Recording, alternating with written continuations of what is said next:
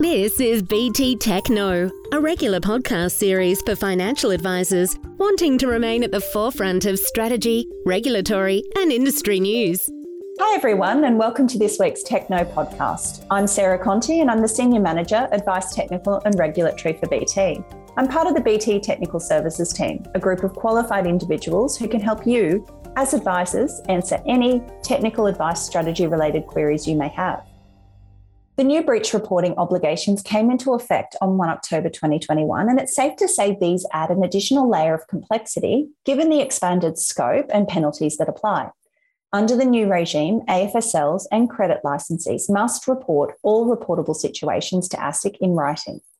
Joining our podcast today to explain the new regime and to give us some practical tips is Brian Pollock, Director of Corporate Governance for the Principals Community. The Principals Community is a privately owned business which is focused on being the community of choice for successful self licensed businesses. They look after 127 licensees who collectively authorise 1,260 advisors across the country and provide support to transition businesses into their own license. They have a broad offer that focuses on bringing the self licensed community together, governance, scaled benefits, as well as delivering significant professional development to advisors. Brian, thanks for joining our podcast again. Anytime, Sarah. Um, Brian, can you give our listeners an overview of the new breach reporting obligations? Thanks, Sarah. Yeah, well, the new um, regime is certainly more complex than was in place prior to the 1st of October last year. Um, and I think the simplest way to answer this question is to focus on what must be reported um, so we have breaches or likely breaches of a core obligation of the Corporations Act that are deemed significant. Uh, and for those who like the detail, the core obligations under Section 912A or 912B of the Corporations Act. Um, and that covers things like general licensing obligations, like taking reasonable steps to ensure advisors comply with the financial services law, um, being competent to provide financial services, having adequate arrangements in place to manage conflicts of interest, etc. So within the deemed breaches, that covers things like um, a breach of civil penalty provisions. Uh, and as an example, that could be not turning off ongoing advice fees where the ongoing fee arrangement is terminated or not providing a statement advice where it's required. The next item is around the commission of a criminal offence that's punishable by 12 months or more imprisonment or where it's dishonesty, three months or more of imprisonment. Uh, an example of that could be where an advisor uh, amends their financial services guide without getting the licensee's approval, uh, as a good example of uh, how far that goes. The next item is around misleading deceptive conduct. And then we have material loss or damage to a wholesale retail client. And that also includes managed investment schemes or superannuation entities. Um, and outside the deem, we also have breaches or likely breaches of core obligations of the Corporations Act that are otherwise reportable, having regard to the number, the frequency, and the impact of the breach, the breach. This is like the old significance test. So it requires a subjective decision made against those three criteria. Now, beyond those um, matters, we also have 30 plus day investigations. And this is an investigation into whether a significant breach or likely significant breach of a core obligation has occurred. So you've got a matter in front of you. You're not quite sure whether you actually uh, it's a breach or a likely breach, and so you need to investigate it further. Uh, and where the matter exceeds 30 calendar days, irrespective of whether the, the ultimate outcome is that there's no breach, you still must report that investigation to the regulator. Uh, and then the last two items we have is situations constituting gross negligence or serious fraud, so relatively straightforward. And the most controversial one, I think, is reportable situations about other licensees and their financial advisors in relation to personal advice to retail clients. Uh, this is certainly an area that's created a fair degree of discussion and a degree of confusion. Um, and for me, this goes um, clearly beyond the provision of poor advice, which is typically what advisors focus in on when they're thinking about reporting other advisors. Um, but this can go so far as to um, matters where an external advisor refuses to turn off the ongoing advice fees, where a client terminates the ongoing fee arrangement, and such action would be reportable against that advisor and that licensee. Okay. So, Brian, there are 11 situations that are excluded from the breach reporting obligations.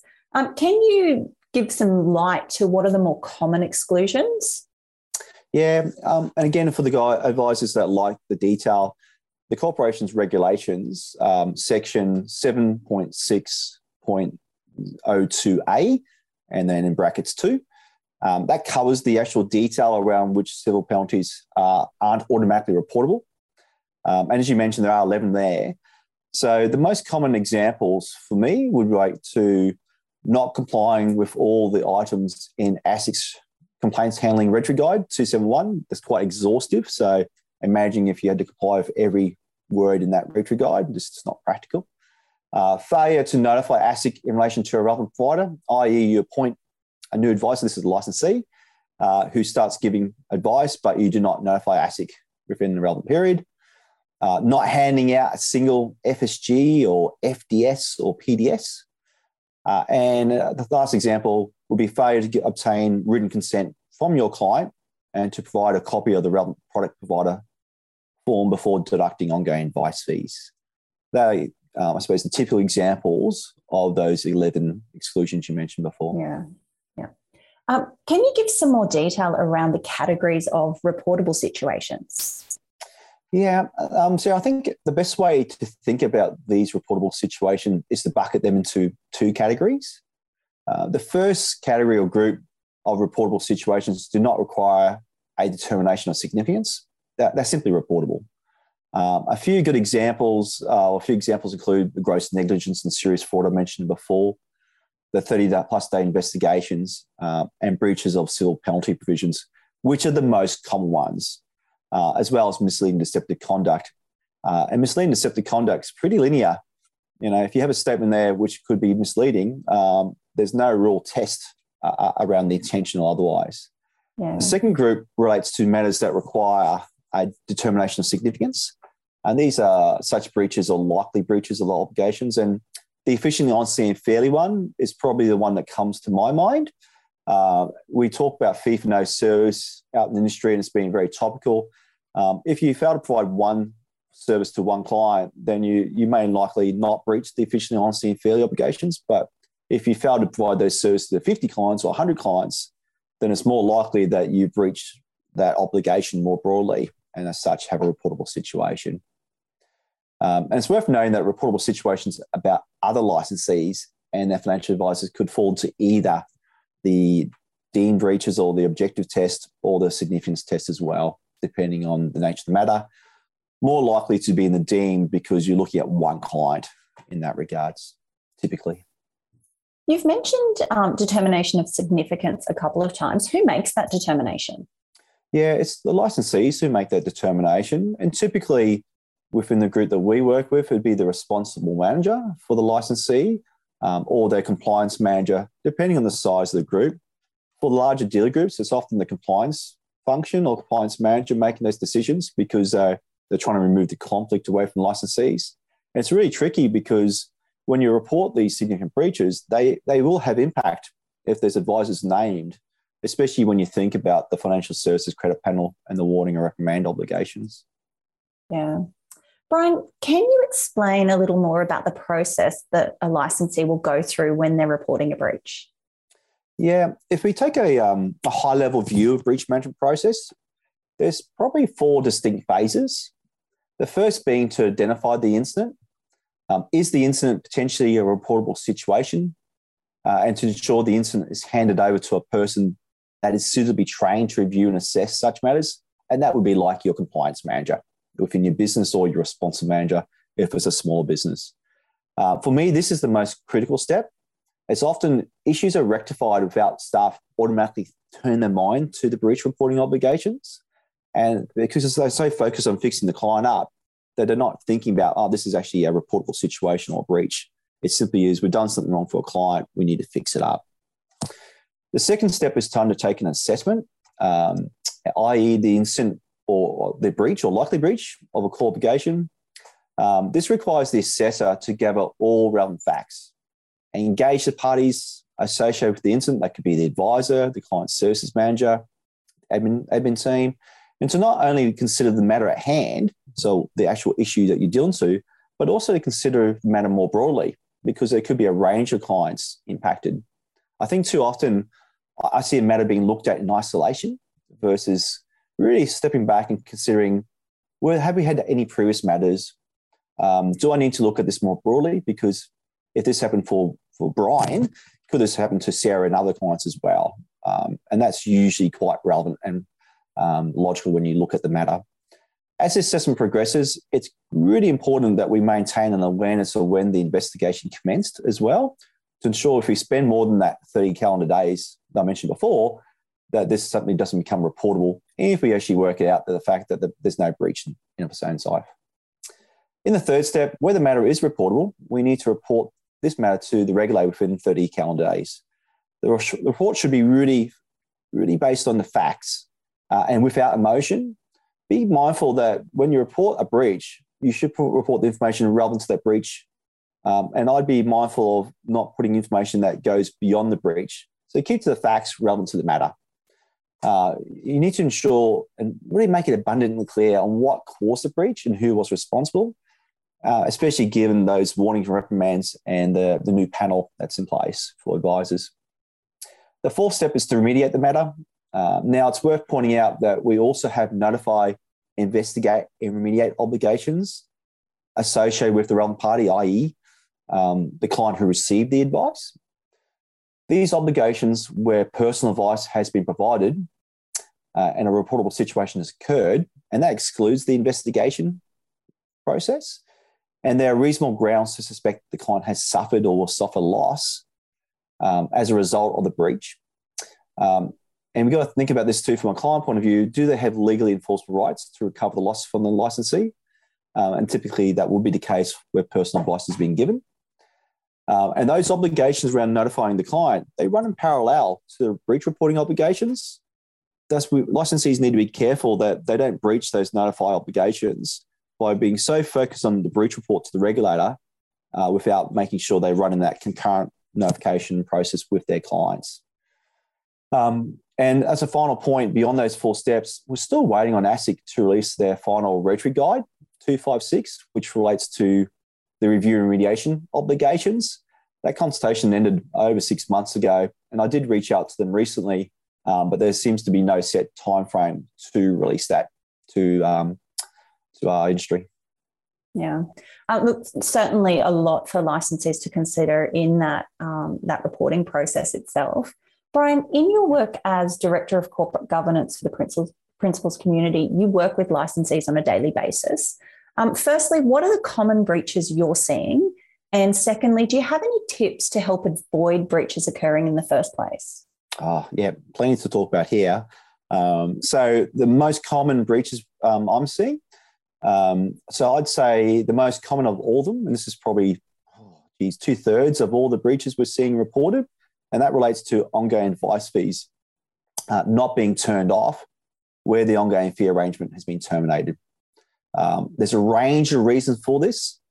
Uh, it could be the advisor had the conversation with the client and then forgets to create a workflow task to turn off the fees because it's a manual process, or they hand it over to the CSM or their admin manager who simply forgets to process it, or two of the three funds are turned off and a small fund's missed, um, or simply it goes into the licensee's workflow. It's not prioritized. That's it's not turned off in a timely fashion, and we subsequently get paid ongoing advice fees. Um, or it could be that the fee consent forms have all been turned back, but they forgot to provide their renewal um, uh, notice back in. So, and because they haven't renewed it, the arrangement terminates but we still continue to get fees because the product fee consent forms have been returned. So lots of different reasons for this manual process to fall over. Um, I've seen really small amounts being reported, uh, like below $20 to the regulator. Uh, it'd be great if we could see some regulatory relief that where such immaterial matters are identified and they aren't reckless. Typically, these are these are just true mistakes, and the advisors quickly remediate the clients because they're often embarrassed that it's occurred in the first place. But the cost to actually manage that breach process, Sarah, far exceeds the remediation cost. So for such immaterial matters, it'd be good to see some common sense being applied. Um, the next obvious breach that we're seeing relates to statements of advice and record of advice breaches. Um, these relate to records of advice being provided where maybe a statement of advice should have been provided. Uh, and that could be due to the advice or client circumstances being significantly different or simply being new advice. Um, and a real risk for advisors and licensees who are really trying to do the right thing with their clients, uh, where those clients are seeking time critical advice, um, and the advisor may agree to provide time critical advice and services uh, and provide that further financial service. And that could be like end of tax, end of uh, the year around tax planning advice, and it needs to be done quickly. We only have five business days to provide the client with a statement of advice. If we don't do that within that five business days, that's a civil penalty. That's automatically reportable. Uh, I'm not sure how many advisors or licensees are, are fully aware that that time critical simply leads to a reportable situation. Uh, and one to watch out for, especially around the end of financial year uh, processing. Yeah. But Brian, recently the Treasury released its consultation on advisor education standards. Um, so, one area they're seeking input on is the experienced advisor pathway for advisors with at least 10 years um, of full time equivalent experience in Australia and a clean disciplinary record. How will these new breach reporting obligations impact this potential pathway for experienced advisors? Yeah, great question, Sarah. Um, we actually sent out a communication to our community about this consultation at the end of August um, given the relevance to um, our industry. Uh, in this, we raise the fact that the proposal requires advisors to have a clean disciplinary record. And what that means is no matters recorded on the financial advisor register, um, no adverse AFCA findings relating to the advisor's conduct, uh, no non adherence to CPD obligations, um, and no disciplinary action taken by a professional association. Okay, so they're the categories that lead to that uh, clean uh, compliance record, disciplinary record. Um, but even if the consultation paper was progressed and the advisor with the licensee self assessed that the advisor meets the 10 year plus allowance, and that self assessment um, can still be impacted by future uh, misconduct. And this is where the breach reporting uh, requirements made by licensees are very relevant um, to these matters because they could lead to advisors who have been self-assessed as being meeting the requirements, uh, no longer meeting those requirements in the future because that breach has been made. Um, and then that might get referred to the financial service credit panel, who then takes further action. Uh, and then that may lead to the financial advisor register being updated with a relevant matter. And when I'm talking about the financial services credit panel, um, they have a range of powers and actions they can take. Um, with most of the actions probably excluding the warnings reprimands being added to that register that I mentioned before. So the breach reporting regime can definitely impact an advisor's ability to meet the criteria um, and in particular maintain that pathway.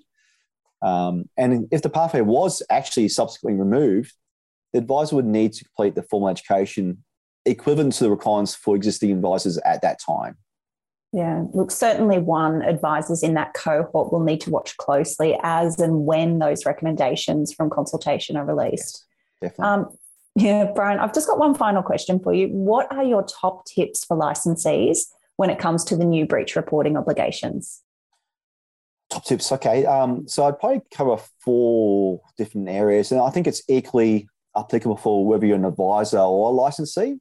So the first one is I think this is really important. Take the time to truly understand the breach reporting obligations.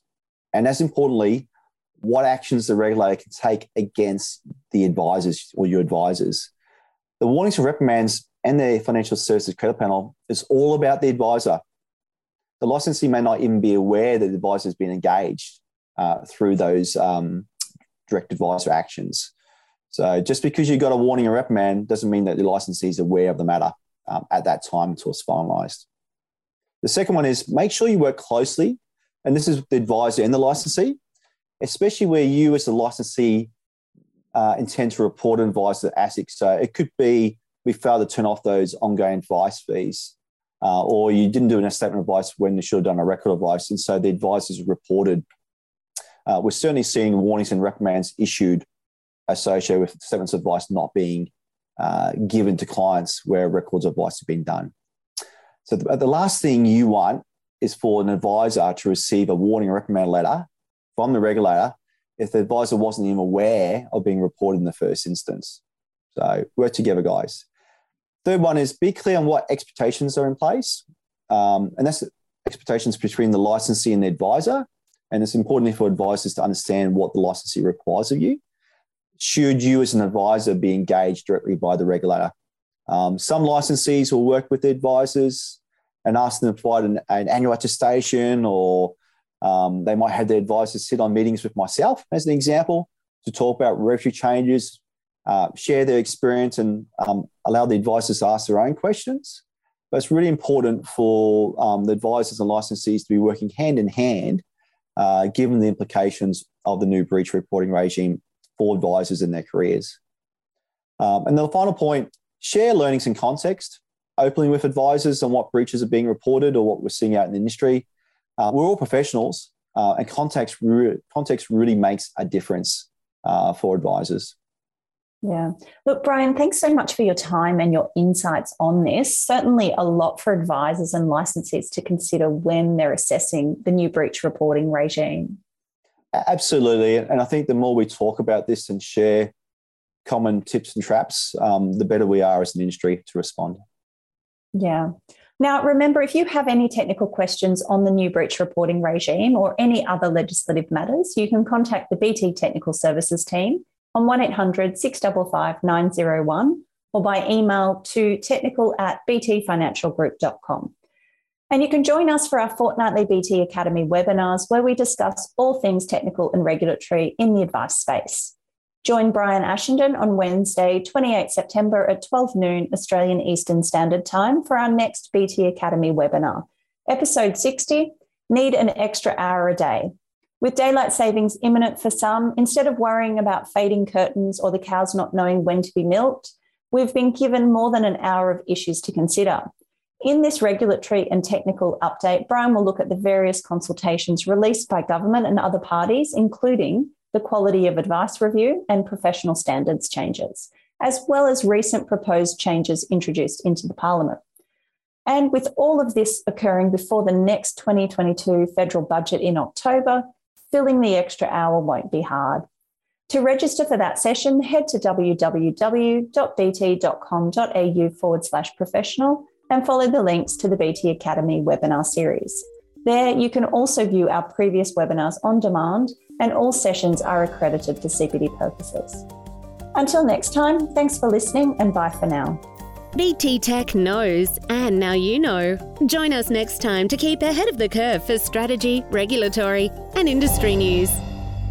This podcast has been developed for financial advisor use only and provides general information only. It does not take into account any particular individual's objectives, financial situations, or needs.